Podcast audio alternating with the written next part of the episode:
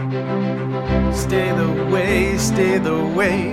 No matter what life brings, you've got to stay the way.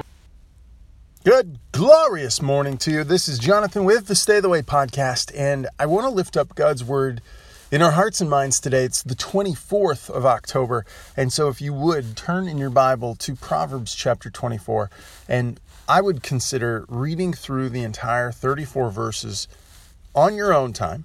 And what I'd like to share with you is a little application that I've gotten today from verse 26. And so, Lord, please do bless this time. Please lift it up for your glory. We'd ask that your grace would shine sufficient. Lord, teach us the way in which we should go, that we would have answers for all the trials and tribulations today.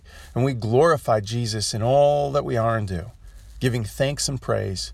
Amen. In verse 26, it says, Every man shall kiss his lips that giveth a right answer. So, there is some context here.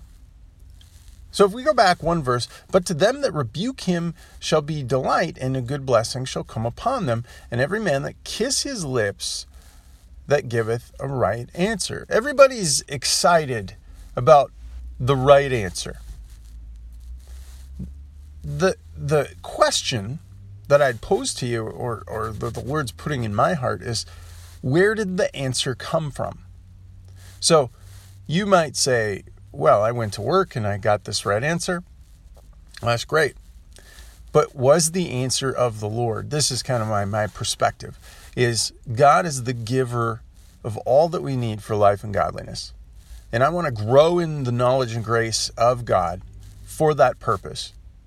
And so as I seek him, he gives me a right answer. Now, those things sometimes are in the we'll say in the heat of the moment, like you have to take action, and other times you have time to sit and pray and wait on the Lord. And sometimes you might have days, weeks, months, years to receive that right answer. Now, if the right answer is from the Lord, praise the Lord and bless his name. And I think it's super important that we give credit to the source of all that is good, to Jesus, to the Lord, not for the instrument, right? When you when you consider uh, a surgeon, and you know maybe maybe you have a really bad broken arm and you need surgery to have it fixed, and you go through the surgery and you come out and everything went well. You know, got the incision, got the the repair from the surgery, everything went well. You don't wake up and you say, "Oh, praise that scalpel."